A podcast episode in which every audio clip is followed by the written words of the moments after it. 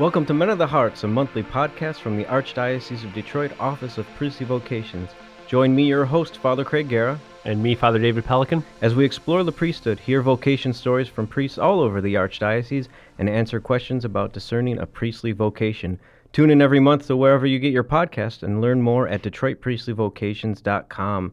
Well, welcome everybody to another edition of Men of the Hearts podcast. Our last episode, we had on the wonderful past vocation director extraordinaire, Father Tim Birney, with us. He reminded us to take our vocation pill, right, Father David? That's right. The vocation pill is to pray for vocations, to invite men to vocations to the priesthood, to love your parish priest because happy priests inspire new vocations, and to live your faith.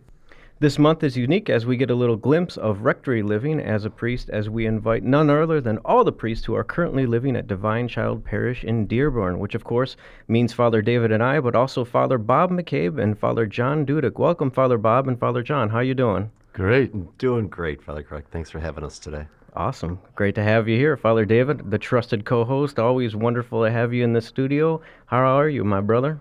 Doing well. Living the dream, as I like to say.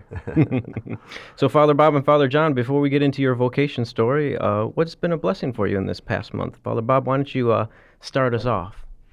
Well, let's see. I'm not, I was kiddingly saying before that on Valentine's Day, my sciatica acted up. But uh, so my blessing is able to uh, lay down, go to bed without any pain. So that's a great blessing. You're, so- you're sounding too close to me now. oh my gosh. Well, Oh, it's a new, new, a great new appreciation. and you got a new uh, V8, a hot rod car, right? Yes. Zoom, zoom. Yeah, not a hot rod, but Candy apple red. it's good. That's good. I'm grateful. whip. No, of course. Father John, how are you doing? I am doing great, Father Any Craig. special blessings with you this? You know what? This uh, this first year of uh, the priesthood, every day, every month, every every week is, is a blessing. I, I'm learning so much. I, I sometimes I describe it like trying to drink out of a fire hose.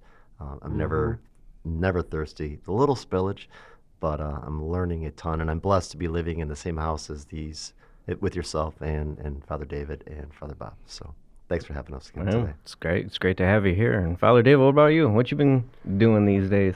Oh, you know, uh, Lent is one of my favorite seasons, so I've been enjoying entering into that a little more. Um, yeah, that's been a blessing. I also have uh, a little project I've been working on, though. Oh yeah, what's that Um, project? Well, we have a long time project at uh, the DC Rectory. Uh, we're building a little private chapel in the rectory itself, and I'm building the altar for it. So Father Craig was able to find a little portable altar stone with a relic in it that we're gonna. We don't know which saint, but some relic. Uh, but we're gonna inlay that in. So I, I got some nice uh, red oak and gonna make an altar out of that. So yeah, looks fun great. project. Yeah, you got the legs done with a fluting in it. Legs are getting there. Yes, yes. Yeah, that's right. Fluting, fluting. In the We got legs. signs in the hallway that say "Pardon the dust." Yeah. and and you uh, put up the new uh, stained glass window as well. Yes, yes. We got a stained glass window from St. Rita's. It is uh, the Blessed Mother uh, giving the rosary to St. Dominic. So Yeah, very beautiful. Yeah. Yeah. I can't wait. My blessing this month was uh, I made a little bet with Father John the other day because he's a Michigan State fan and I am a Duke fan. Go green. And uh, Duke crushed Michigan State in the March. Madness there, so um, I get uh, PF Chang's PF Chang's. on uh, Father John. Yeah, absolutely. All right. Well, Father Bob, why don't you uh, start us off with uh, your vocation story? Why don't you tell us a little bit about how you came to the priesthood? Sure. Okay. Well, I grew up in um, uh, a wonderful Catholic family. Um, started going to school at uh, Cabrini, and uh, during those years, I uh, Father Tim wasn't there yet, right? Oh no, no, no. Father Tim was uh, uh, a twinkle in his parents' eyes. So, because I am 68, soon to be 69, and back then I, I started at Cabrini, and I, I thought about maybe being like a brother or something like that, not necessarily a priest. Uh, but then as time went by, I uh, kind of forgot about that. And um, let's see, had other interests. To, be quite honest, when I was uh, in 10th grade, I wanted to be a, a movie director. I was going to graduate from high school and go to California and be a movie director. Uh, I didn't know that. That's why you have this great love of all these movies. Yeah. Yeah. Uh, but uh, I then, in senior year of high school, I was on the yearbook. And as much as I like uh, movies, I came to appreciate photography even more passionately. So I wanted, I was going to be a photographer, professional photographer. Uh, went to uh, Mercy College back when it was only Mercy instead of UD Mercy, and uh, uh, started there in the fall of '71. Uh, started taking some religion classes, and uh, my second year of college, someone invited me to a prayer meeting, and uh, uh, at first I, I kind of said no, no, no. I thought it was a bunch of Jesus freaks or something like that.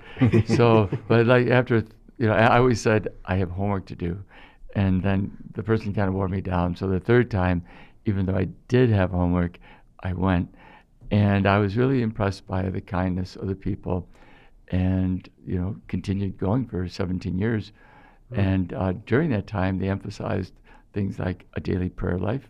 So that was something new to me, even though I, I always went to Mass beforehand.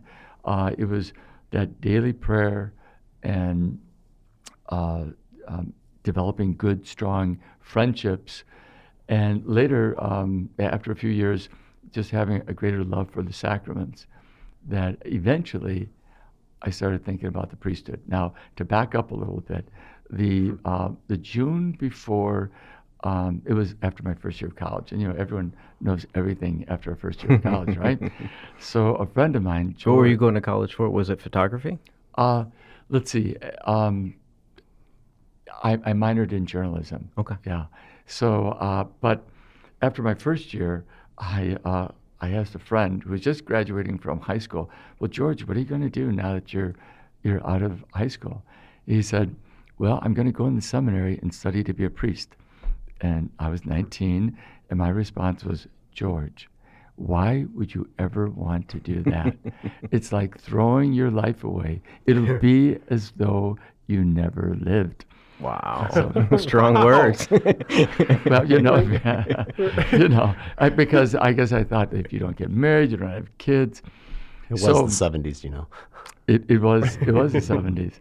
So, uh, but but after going to, to prayer meetings for a couple of years, I started to realize that there was a beauty in the priesthood and religious life, and that uh, I, I kind of got to the point where I had a very impressive teacher. It was a, a nun. And I thought, okay, if it's for you, if it's meant for you, then that's cool. At that time, I didn't think it was for me, but at least I appreciated it more. But as time went on, you know, I started thinking what a beautiful thing it would be to serve people that aren't your your kin, your aren't your own family. Uh, Mother Teresa one time said that everyone is so busy that there's a lot of people falling through the cracks, and uh, it, even St. Paul uh, talks about how if you're married, your responsibility is to your spouse and your kids, um, but there is that advantage of being single where you can uh, dedicate yourself to, to others. So uh, eventually, uh, I kind of had a stirring, and but I, to use a phrase that a friend had uh, has uh, used before, I had analysis paralysis. So I, I thought about. I'm embarrassed to say, but I'm. I thought about for like 13 years, you know. But so it was a tug of war. Should I get married, and God and wife permitting, have nine to 11 kids, or become a priest? So uh, and I Nine to never 11 kids. nine to 11, yeah, nine to 11. The parameters set. Yeah. So uh, that's my story, and I took into it. The over So- under. yeah. So um, it, now I never had a priest friend that I could ask uh, a thousand and one questions to, like, well, what about this? What about that?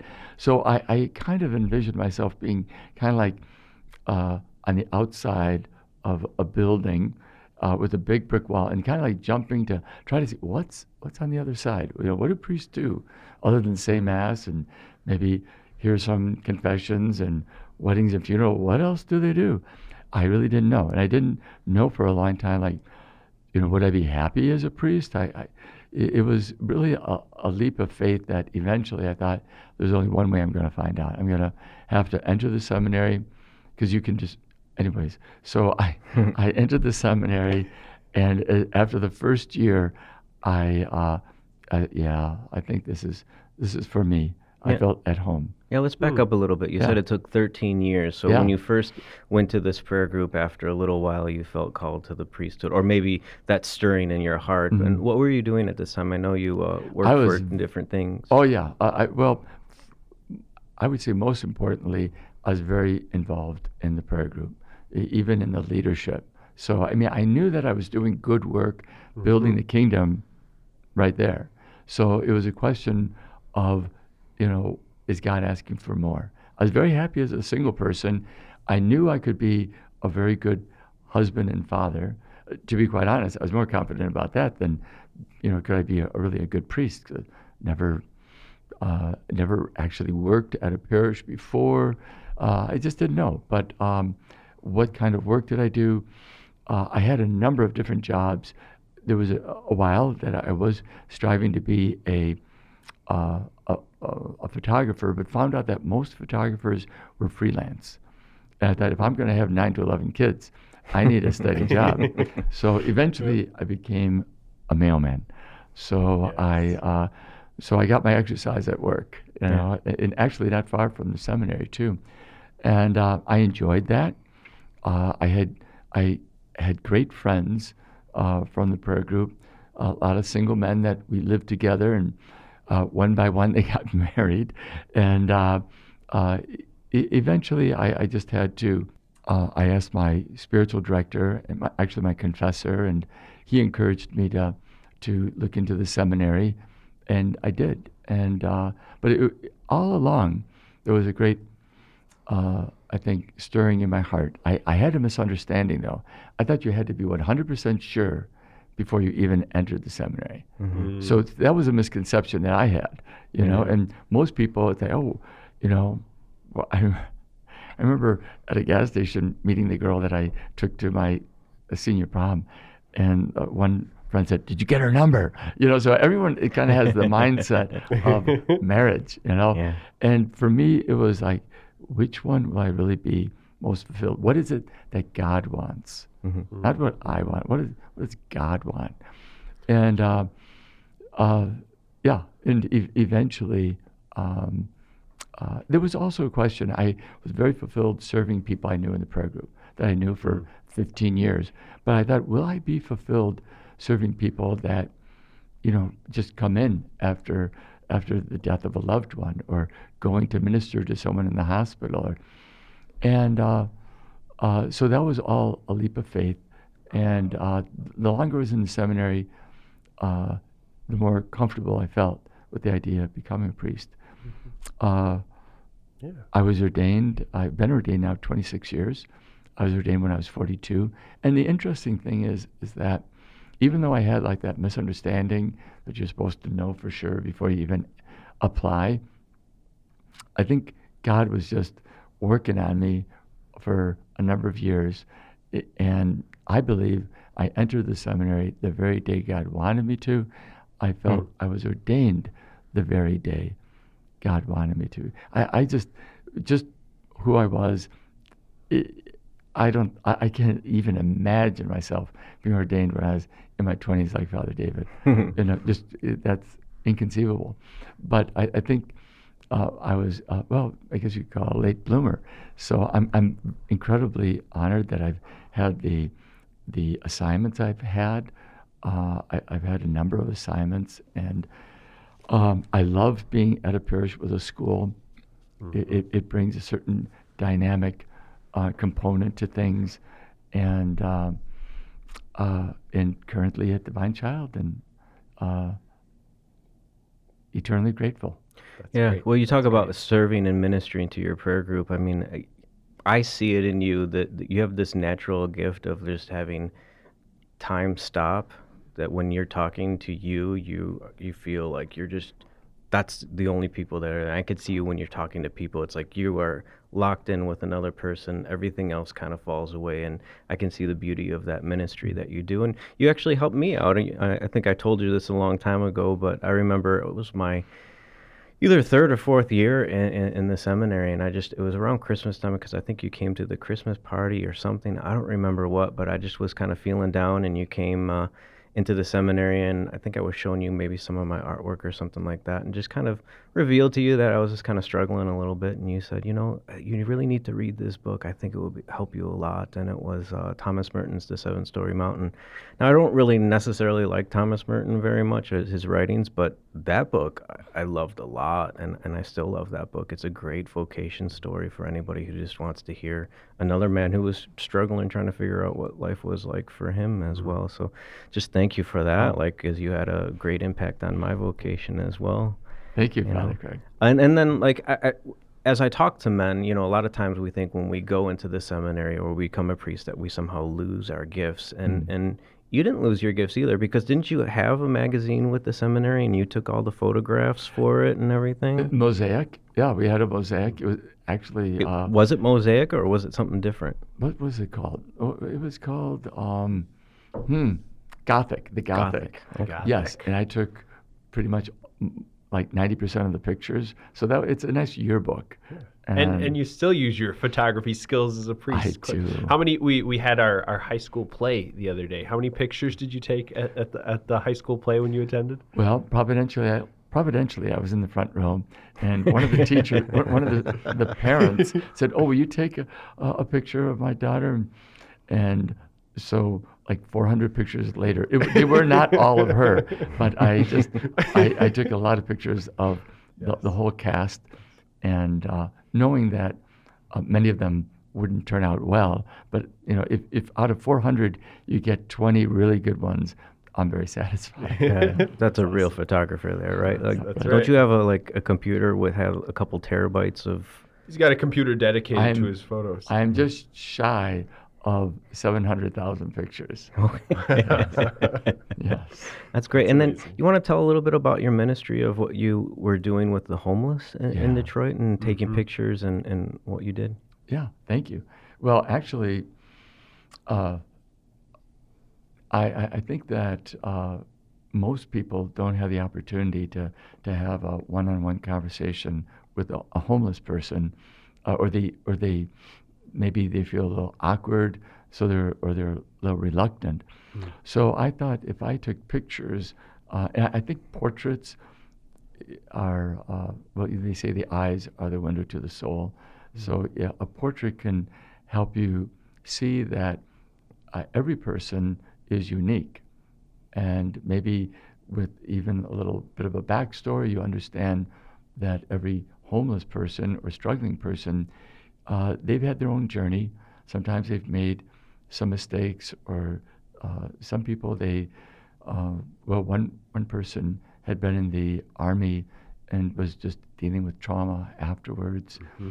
Uh, just uh, a lot of a lot of different stories. Everyone has their own story, and uh, so I, I, have taken pictures. I have I feel like I'm doing a commercial or something, but um, not at all. Please yeah. share with us. Well, on Facebook, I, I did. I actually spent five years taking pictures of the poor, the homeless, and struggling, and I entitled it "Winters on the Street." And mm. uh, and I, I then after the five years, I went out with the tape recorder and did some interviews with some other people, and then I I meshed the two together. Uh, a very gifted musician Father, uh, Father, um, Dr. Ricardo Selva provided music for it. So mm. it's really like three segments that are about 15 minutes each. And uh, I've done some other things that uh, try to help raise visibility for the poor, the homeless, and struggling. Mm. So, you know, to help maybe in some ways to be a voice for people who don't have a yeah. voice. Yeah. Well, we'll definitely Beautiful. have that in our, our description so that people can see your photographs and, and what you did. I remember also, I think I was in the seminary at the time. Didn't you do a series of homeless for the Stations of the Cross as yes, well? Yes, I did. Because that was quite beautiful. I remember that. Thank you. Yeah. Yeah, and, I, and that's part of your gift of, of really entering into people's lives. And I'm horrible at that sometimes. You know, when I was first ordained, like, you know, Father John and Father David, it was like, I had my head I had my head held up high wherever I went because I was looking for a conversation and I went into those conversations and lately I'm like how come no one wants to talk to me anymore and it's like I think that's my problem because I put my head down and I'm like I need to get sugar I need to get coffee and I don't want to so uh, having that openness to um, have those interactions is a very beautiful thing. Uh, so yeah, we'll come back to you and uh, talk a little bit more. But I don't want to deny Father John to speak a little bit about his uh, vocation story. So Father John, why don't you uh, let us know what uh, how God worked on you? Oh boy, that's that's that's just like Father Bob. It's been a long journey. So, mm. um, you know what? It really started back when I was in high school, back in the '80s. I was attending Bishop Gallagher High School, and I remember my junior year going into the uh, counselor's office to get my uh, ACT results. And she sat me down, and one of the first things she said was, That's okay, John. Not everyone was meant to go to college. Mm, it, wow. And it didn't phase mm. me because my, my mom and dad raised me to, uh, to go to school.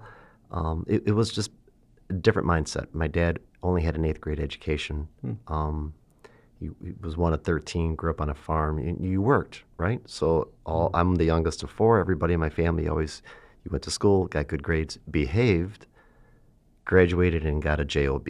So that was my plan. So I, uh, no sweat off my back. I, I, just kind of nonchalantly mentioned it to the uh, the uh, chaplain at the school, and he saw something that I think uh, nobody else did. So he uh, talked to my mom and dad, and next you know, I was filling out an application for Sacred Heart Seminary. Mm. I enrolled, and, and I was at Sacred Heart for uh, two and a half years until I took a leave of absence. Um, I met a young lady. Uh, we got married. We have two beautiful daughters. And uh, even though the, the marriage didn't last, uh, she and I get along better today than we did the 20 years that we were married. Mm-hmm. Um, we were uh, separated 14 years ago. Mm-hmm. Um, and just to explain to our, our listeners here to understand that yeah. you know you went through the annulment yeah, process yeah, yeah, and everything like that. Exactly. That's why you were separated able, 14, divorced 12, and then I went through my annulment. I think it was like nine years ago, nine or ten years ago, mm. and um, yeah, so it's been a long, long journey. Um, but that flame, um, not knowing what to do. I was a special education teacher for 26 years. I taught in mm. Detroit, Clarkston. How did that happen? Like you know I mean, did you have to go to college for that? Oh like, yeah, yeah, yeah, yeah, Well, I, I left the seminary, and I remember sitting down with my uncle, who was in the educational system, and uh, I sat down with him, and I'm, I'm like, Uncle Joe, I, you know, I, I, need some help, need some guidance. So I was looking up to him. He was my mentor, and and uh, he, he's like, I'm like, I'm thinking about wanting to go into education.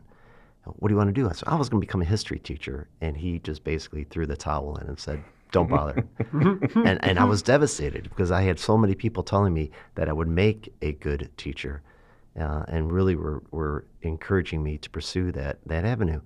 Um, and chatting with him, was, he said, you know, that the, it was back in the 80s, there was a, a gluttony of educators mm. and, and social studies and history was, was a field that would have been hard to get my foot in the door. And I knew I wasn't good at math. I should say, I know that I'm not good at math. Neither am I. so I'm horrible at math. so he asked me if I had any interest, if I did any volunteering, and I, you know, yeah, I'd done a lot of work with uh, Special Olympics. That one thing led to another, the conversation, and next thing you know, I was uh, applying to Wayne State University, and I got my degree in uh, um, elementary education with a specialty in uh, cognitive impairments. I don't know you were at Wayne State. Wayne State, yeah. Mm. We got some, yeah, we got something in common. We were Tartars, Tartars, too, not yeah. Warriors, but Tartars. Tartars exactly, yeah. back in the day. So, uh, yeah, so I went to Wayne State, got my degree, started teaching in Detroit. Then from Detroit, I went to Clarkston, Clarkston and Novi. Of the 26 years, uh, all of them were in special education. 17 were at the middle school level Hmm. and nine were at the high school level. So, as you mentioned, I went through the whole annulment process, which was a very, very uh, enlightening uh, process for myself. Uh, it, it, took a couple of years, not only for the paperwork to be submitted and, and processed, but it took time for me to go through the paperwork. Mm-hmm. And it really helped me discover John Dudek, who John Dudek is, and, and where, um, where life all the events of my life and how they how do, how did I get to where I was that day. Mm-hmm. Um, so a lot of doors were open, a lot of things were understood. And then it was my daughters um, who kind of mentioned to me about, well, well, would you ever become a deacon? And I would say, ah, you're crazy. They'd never take me. I'm too old. Why would they say that? I mean, like, what was it about you that they thought that?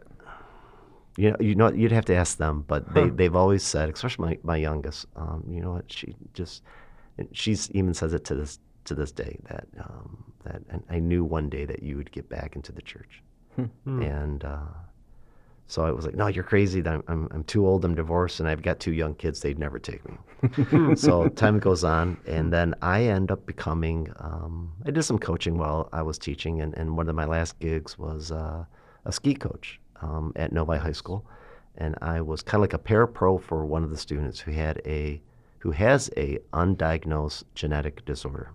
Hunter, great individual, great family, um, like no fine motor skills. So he needed help putting on his gloves, uh, needed help zipping up his coat, um, but boy, could he ski. And uh, it, it- he was just kind of, he needed a lot of one on one attention. So they brought me on board. I worked with him for two or three seasons, and I got to know his grandfather, who was a deacon out in Colorado. Um, so started chatting with his grandfather, and then I started thinking about it. And those comments that my daughter had made back in the day were- were kind of stirring. So I went to my spiritual director and I asked him about becoming a permanent deacon. And uh, he said, Well, why would you want to do that? And I explained it to him. and he said, Okay. He goes, Well, what about becoming a priest? and I laughed and I said, I'll tell you what I told my daughters. You're crazy. I'm too old. I'm divorced and I've got two young kids that they'd never take me.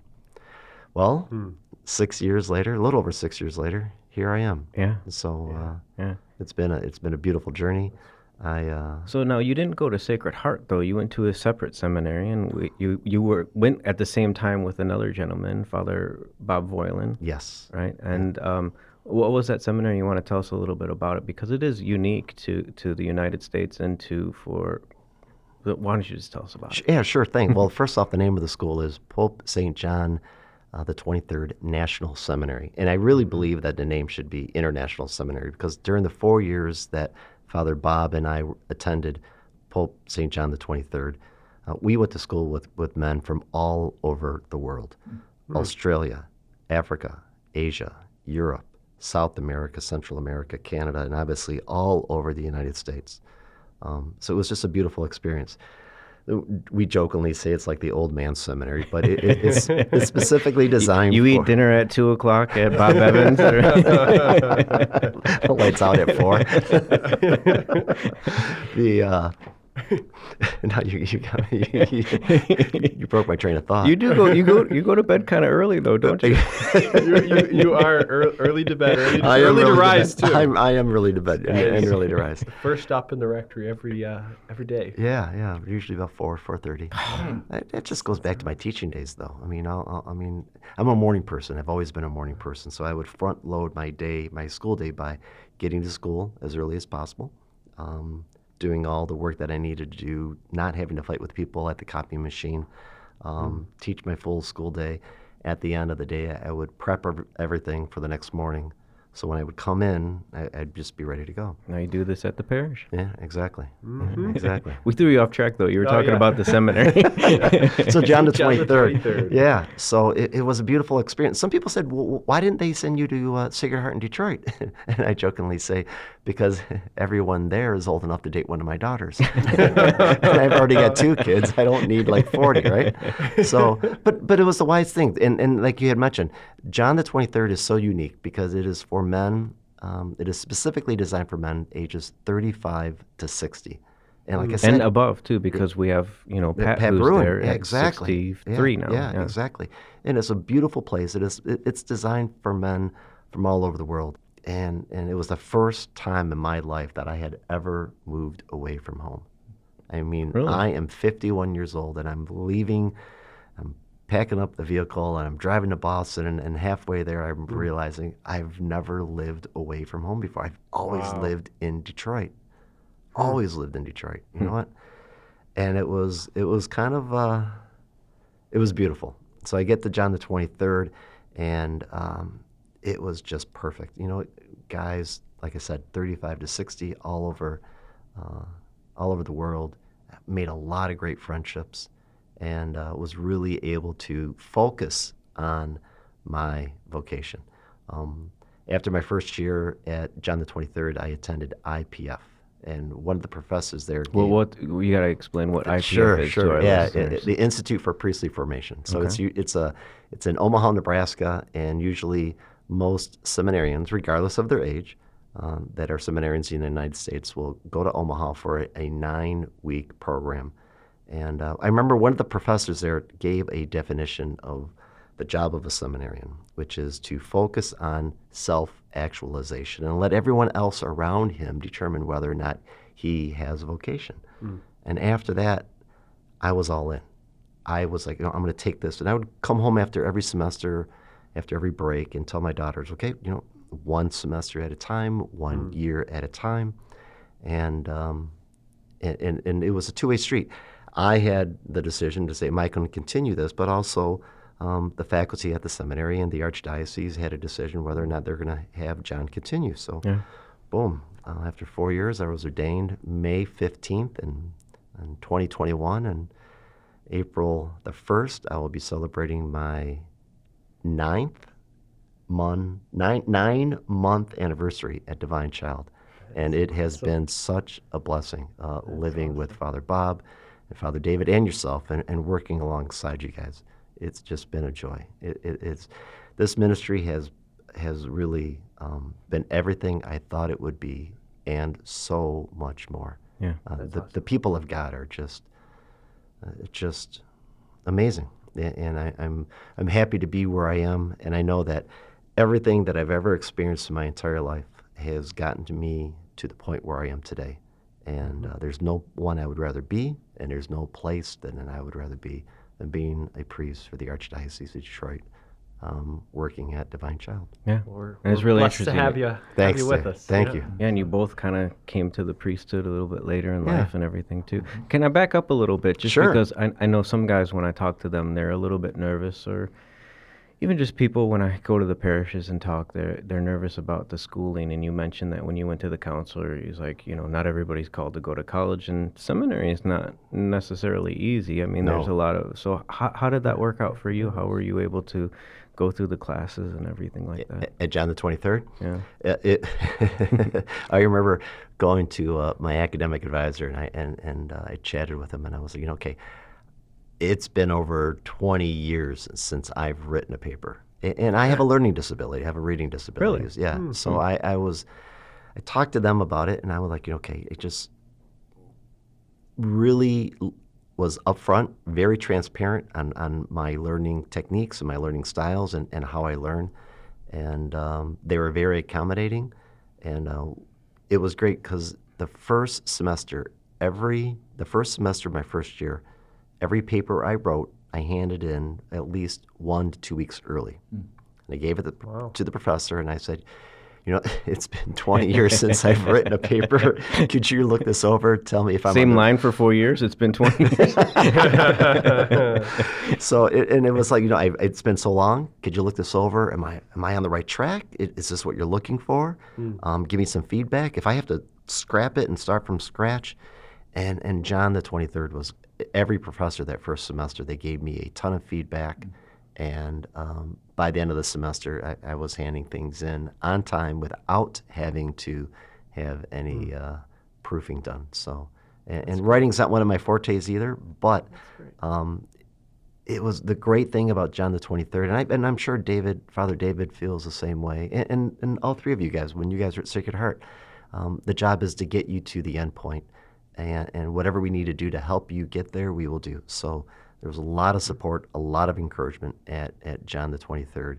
Um, I actually had a, an undergraduate degree and a master's degree in education, but I went to school with guys out at uh, John the 23rd who had no college education um, and and they were still able to successfully complete the program, be ordained, and are serving in their home diocese, like I said, throughout the world and throughout the country. Yeah. It's beautiful. Yeah, That's and Sacred. Heart's like that too, right? Yeah. Like they're gonna help you. It's not Yep. about we're gonna make you run through the gauntlet, see if we can weed you out, right? Exactly. Like, if you're No, called to the priesthood, Yeah. we'll make it happen. And I can, some of even my classmates who were uh, the best in English, so to speak, you know, they would, you know, help them out with language lessons and different things like that. I mean, the seminary is here to get guys ordained if God is Mm-hmm. Calling them to, to ordination. So, Some of the guys that I went to school with out in Boston at John the 23rd, uh, English was their second language. Uh, I had guys from Puerto Rico and, and, and Mexico um, who, who struggled with the language, and, and they would write their papers in, in Spanish, their native tongue, and then translate them uh, into English in order to hand them in. And, and the, uh, John the 23rd was very accommodating with all of that. Yeah. That's great. Now, Father Bob, you said something that you weren't the. I, I know you're a good student, but you weren't like Father David, who could get make it through the seminary for eight years with all A's and do extra A pluses, classes, wasn't it? A pluses, and everything like that. And uh, you have a great memory. You can remember every Beatles song and where it lands in the album, right? You are a great Beatles fan, are you not? He's I a great am. lover of anything. You want to tell us the story about the, Beatles. the one, the one of the bishops sitting at the table? What about the Beatles? Please, please, please share this story. I was sitting uh, at lunch with uh, uh, a- m- someone who, well, is now a bishop, and uh, not for Detroit though. And um, I was also with uh, now Father Steve Wharton, and and we were talking about a Beatles song, and I think one of us said, uh, "Oh, that's from the White Album." The the first, and it's a two disc, so it's like uh, the first disc, second side, and this particular priest said, "A mind is a terrible thing to waste." oh, we disagreed. Ouch. So, uh, you know, it's good to have passions, and you know, I mean, if there's things in this world that are um, beautiful, uh, that are true, that are good, th- those are things that can inspire you to, um, you know, like. Well, in Philippians chapter 4, it says, Think about that which is good and noble and worthy of praise. And uh, uh, even some of the Beatles songs fall into that category. Yeah, yeah. I mean, nothing's going to be perfect. Of course, there's going to be some songs that aren't good, or Right. even some art that's not good. But you know, if there's some beauty in it, if there's some truth in Yeah. it, let's take the truth and disregard the rest, right? I'm very passionate about movies. I uh, I started watching Rita Bell Prize movie when I was like eight years old. So I mean, I uh, it, it just sticks, you know. Yeah, know. and it's amazing the memory you have of them, and even like, oh, this person won the Academy Award and at this time, but Oh, yeah. oh, look at this scene, you know that he dropped the glove that wasn't supposed to happen. Yeah, like- water on the waterfront. That's right. Yeah, Marlon Brando picked it up and put it on Eva Marie Saint's uh, glove. But uh, yeah, and I mean everyone has different talents.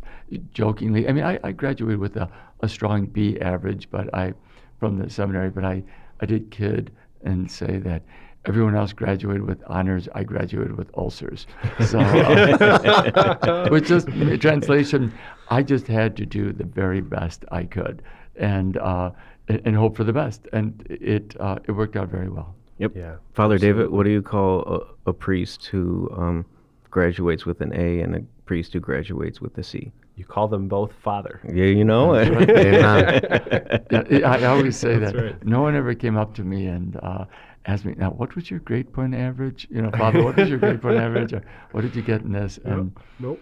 you know, if you have that, uh, you know, i- we strive to have a, a joyful servant's heart, you know, and a love of God. You know, God's going to use us. yeah. Amen.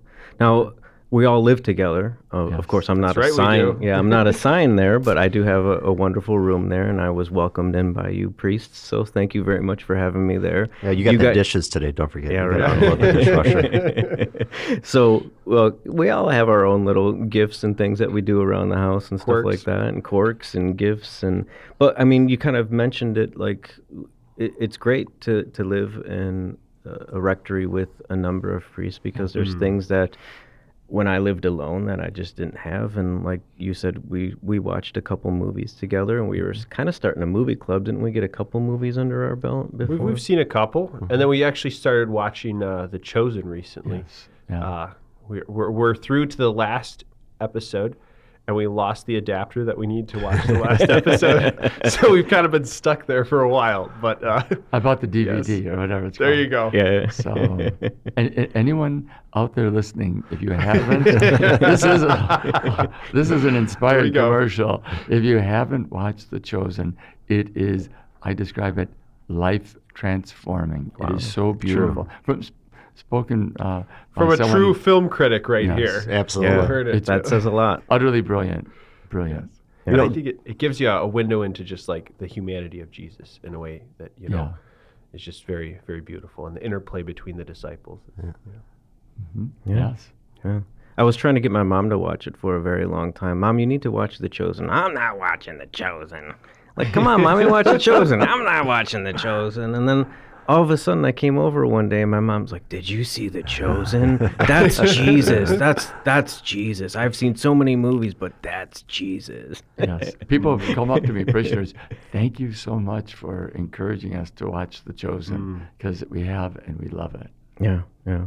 So now with with a number of you at the parish assigned to the parish. Now I live with you guys, but I don't necess- I don't necessarily um, you know, serve there. Um, you know, each kind of take on your own thing a little bit. You want to kind of all explain kind of like what your niche is at, at Divine Child. I know you try to really kind of share the load and, and kind of do things. You want to kind of just kind of go through an average day of what kind of that looks like. And Maybe Father, Father John wakes up first. Father John wakes up first.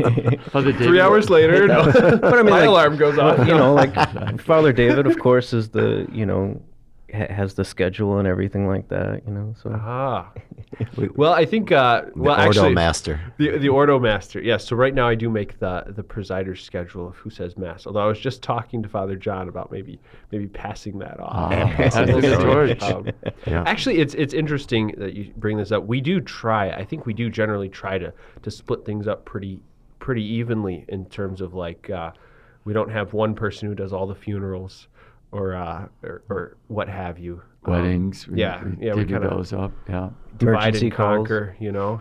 Mhm. Yeah. So. Yeah. well balanced, uh, like you said. You know, I, I, I'm going to go back to maybe rewi- rewind just a little bit. Sure. You, know, you had mentioned about um, living together, Y- and I remember when I first met Father Bob, and I, I found out that I was going to be assigned to DC, and I came over for an interview, and, and he told me how fortunate I was to be at DC because it's like stepping back in time to like what life was like in a parish back in the 40s and 50s and not only the community um, but also the living accommodations i mean i'm living with three other priests you know, most priests in the That's a archdiocese very unique blessing. exactly yeah.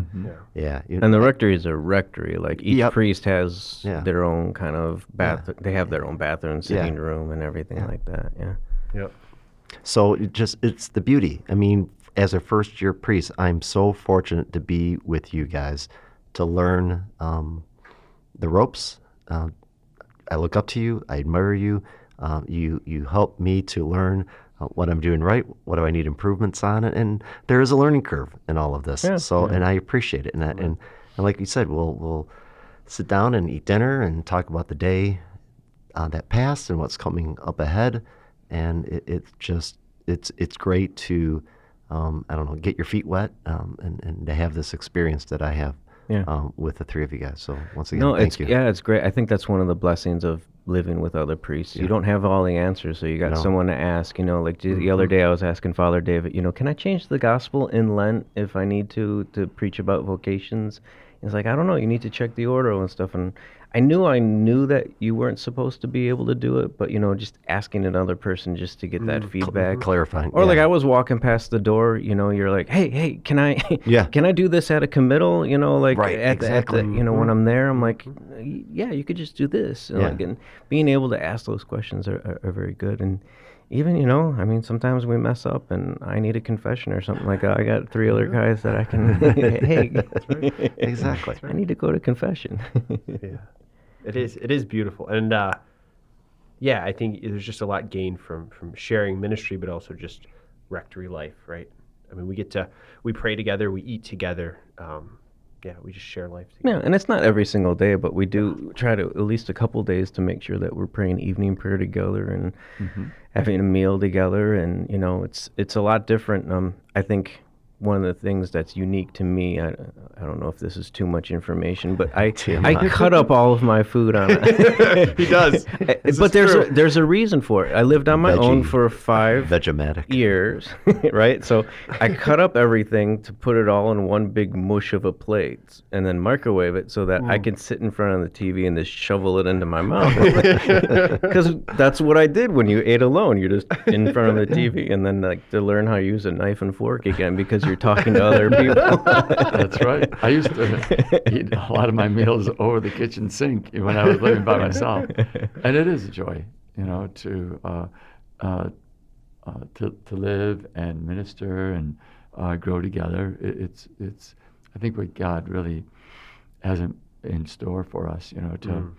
to uh, build each other up, and uh, yeah, and we you know each have our you know as Paul said, you know the can, can hand can't say to the foot I don't need you, the eye can't say, you know, and I think I think uh, in our ministry, it, it's a beautiful uh, we're, we're very complementary to one another. Yes. Yeah, I think that's really good. And, Agreed. And the beautiful thing is that we all are very passionate about schools Yes. Mm-hmm. you know, and trying to.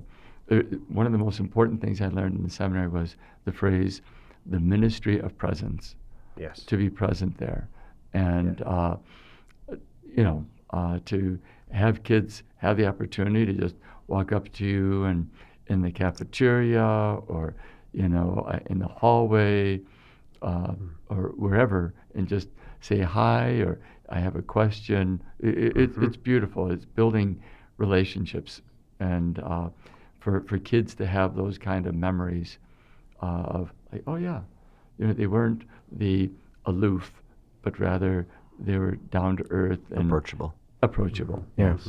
Very and for those who don't know, there is a K through eight and a high school at Divine Child, so yes. every age there.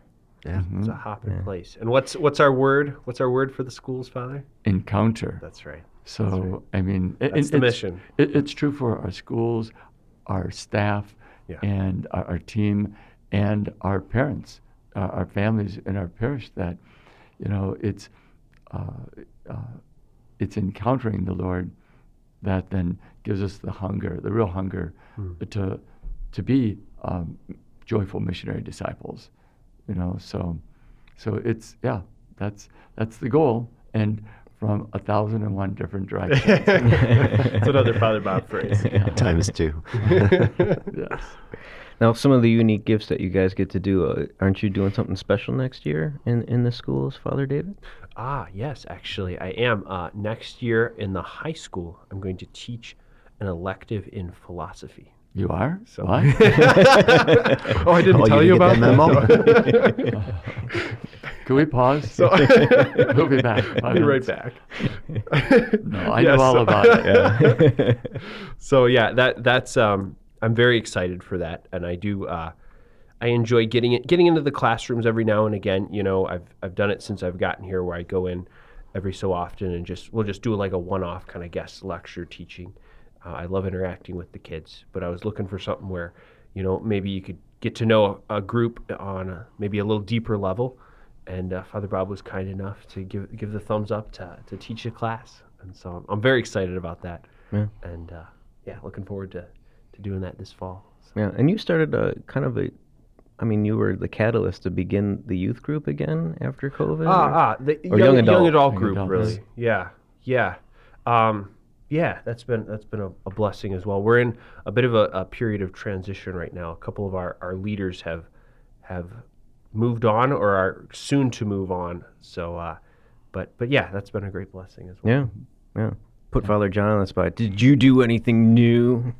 Everything's new. hey, do you get into schools that ever, you know, Oh yeah, walk around yeah, the yeah, schools? yeah, yeah. and- You know, and but go back. Let's go back to Father David. You know, I, I, have I've observed him over these past nine months, and, and he's a natural born educator.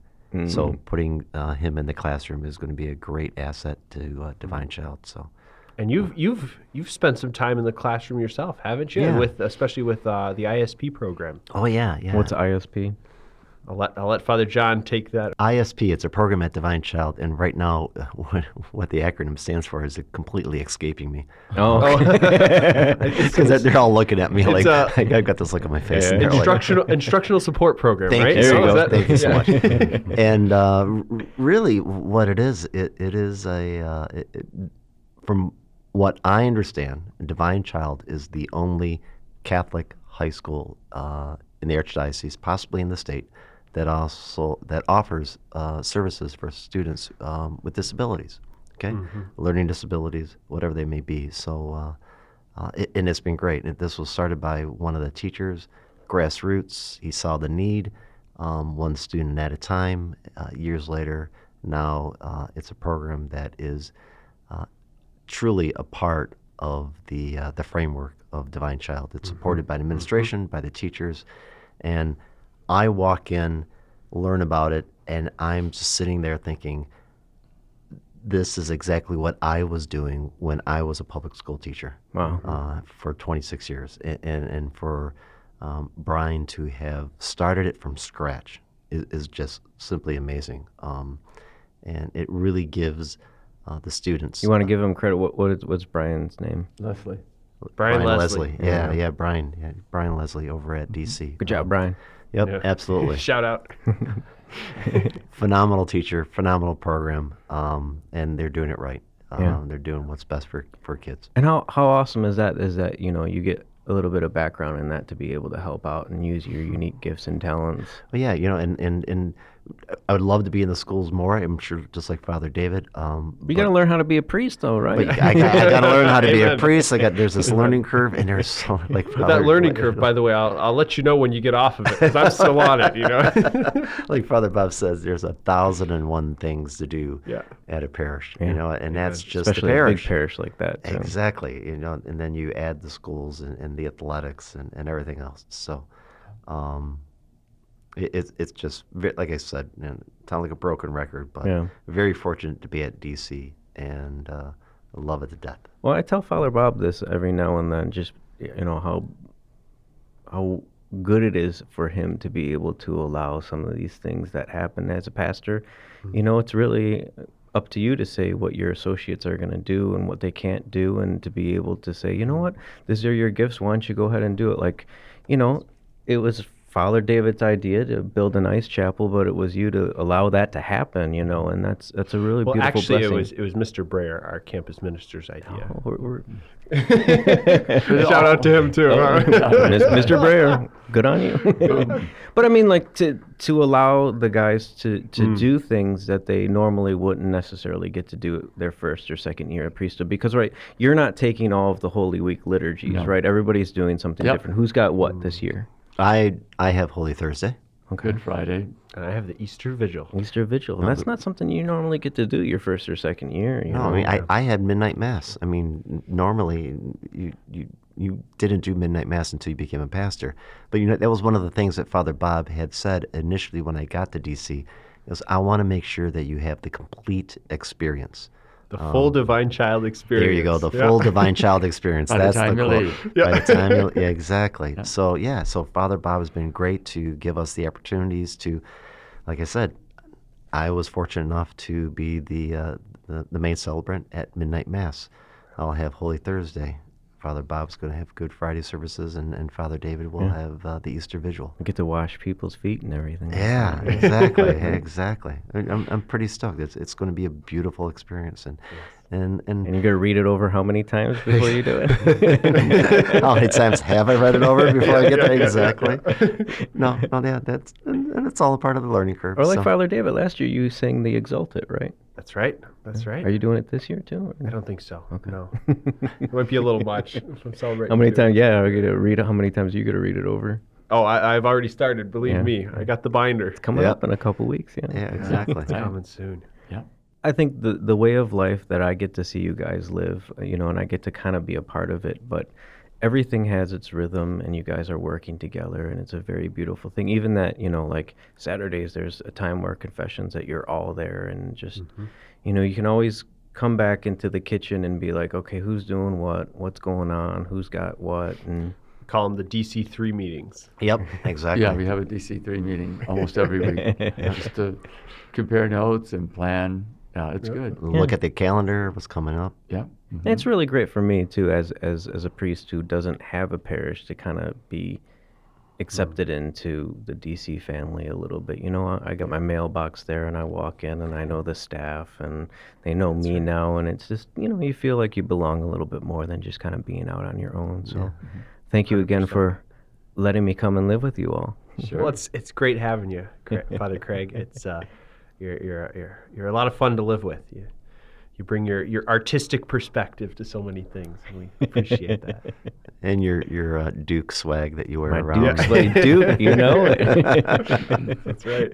Well, it was funny the other day. You like you said something like, "Why you like Duke so much?" Because I went to Duke. I had no idea. I had no idea. Like, oh, okay, it makes sense now. Okay, what'd you go to Duke for? So That's awesome. That's when you told me about your doctorate. Yeah. So yeah.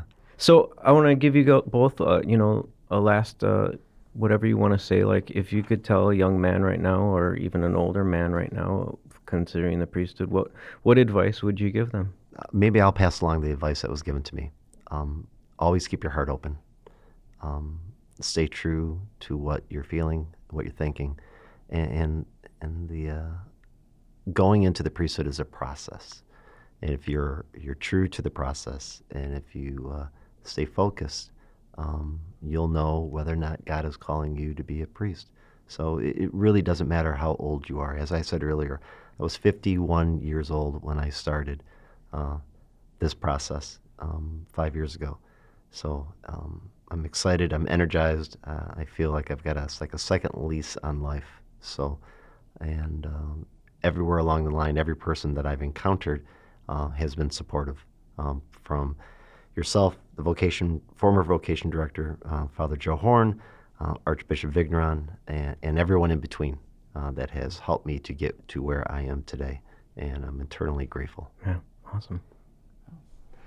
Yeah, and for me, uh, again, I have to admit, uh, thinking about the priesthood, I, by the time I was like 25 or 26, I thought, oh, I'm too old to go into seminary because I didn't know any seminarians. And I thought, like, oh, that's something you do right out of high school, which some people do, but not many. And but it, it was persisting, and I just had to look into it. And then, so interestingly, I was 36 when I started, and I only had two classmates, and one was two years older than me. You know, so uh, don't think you're too old. Talk to Father Craig. Um, don't be afraid, and uh, it, a life of, of service to others is so fulfilling. I, I, it's just uh, been an, an incredible blessing to me, and um, the people you meet, and uh, I, I think it also keeps you young. You know, I'm 60, almost 69, and you know, there's a lot of people that are kind of, kind of slowing down, and boy, you know, it is. Uh, You're not slowing down, Father. No, no, not at all. no, it is. we try to slow you down, but no. Yeah, and so I, I'm just honored to be a priest, and I'd encourage anyone who's thinking of it, and and and don't fall into the trap of think, oh, I'm not holy enough, or I'm not smart enough, or uh, you know, I'm nervous speaking in in front of uh, uh, people. You know, those are things. Uh, well, no one's holy enough, you know, uh, but we're invited to be a participate in really the priesthood of Jesus Christ, and. Um, you know, for the other things that might be like, oh, I can't imagine, you know, speaking in front of a whole church full of people, you know, That that's that's where the Holy Spirit comes in. And I think whether you're a priest or not, God is calling us to expand our comfort zone, you know, so that uh, it's like, oh yeah. I mean, I used to be uh, very nervous. You know, the thought of, you know, I, I thought that that would be my martyrdom, speaking, you know, public speaking. But then after a while, it's like, uh, y- y- it's it's a form of service that's very fulfilling. So don't be afraid, and don't fall into the trap of kind of like false humility, like, oh, I'm not holy enough, so I'm not going to do this. I, you know, it, it, for me, God was like the hound of heaven that just kept after me, and I just had to investigate. So if you're, if you're not, if that, if those questions continue to arise, maybe that's the Holy Spirit, and look into it. Yeah, if And, you've ever thought about becoming a priest, give Father Craig a call. Yeah. Absolutely. let that discernment uh, unfold. And because, you know, uh, God has a unique and an unrepeatable vocation for each and every one of us. And we do well to, uh, to search that out. Amen. Amen to that. Well, thank you, Father Bob and Father John, for coming out today. You're and, uh, welcome. It's great sharing being your with you. vocation stories with Thank you me. very much. welcome. I'll see you a little bit later on. And At dinner? At dinner. good, good, good. well, Father Bob, you want to lead us out with a prayer? Sure. In the name of the Father, and of the Son, and of the Holy Spirit. Amen. Amen. Heavenly Father, uh, we uh, ask that you give us open hearts and minds that that we can joyfully surrender, uh, that we can let go and and let your plan unfold in all of our lives, no matter what part, what chapter of our life we're currently in, Lord. We know that really the best is yet to come uh, when we walk with you. So uh, we pray that for each of us here and for everyone that will be listening to this podcast, that we can joyfully surrender to your will, uh, that the great adventure uh, that you have in mind for each of us might indeed unfold, that we may do your will, uh, that we might uh, glorify you in all that we do, uh, and that we might find um, joy and peace in doing your will. We make our prayer through Christ our Lord. Amen. Amen. In the name of the Father Father, and the Son and the Holy Spirit. Amen. Amen. Thank you, gentlemen. Everything. Thanks for having us, Father Craig. Appreciate it. You're welcome. You've been listening to Men of the Hearts, a monthly podcast from the Archdiocese of Detroit Office of Priestly Vocations. Join me every month, Father Craig Giera, And me, Father David Pelican. as we explore the priesthood, hear vocation stories from priests all over the Archdiocese, and answer questions about discerning a priestly vocation. Tune in every month to wherever you get your podcast. Learn more at DetroitPriestlyVocations.com.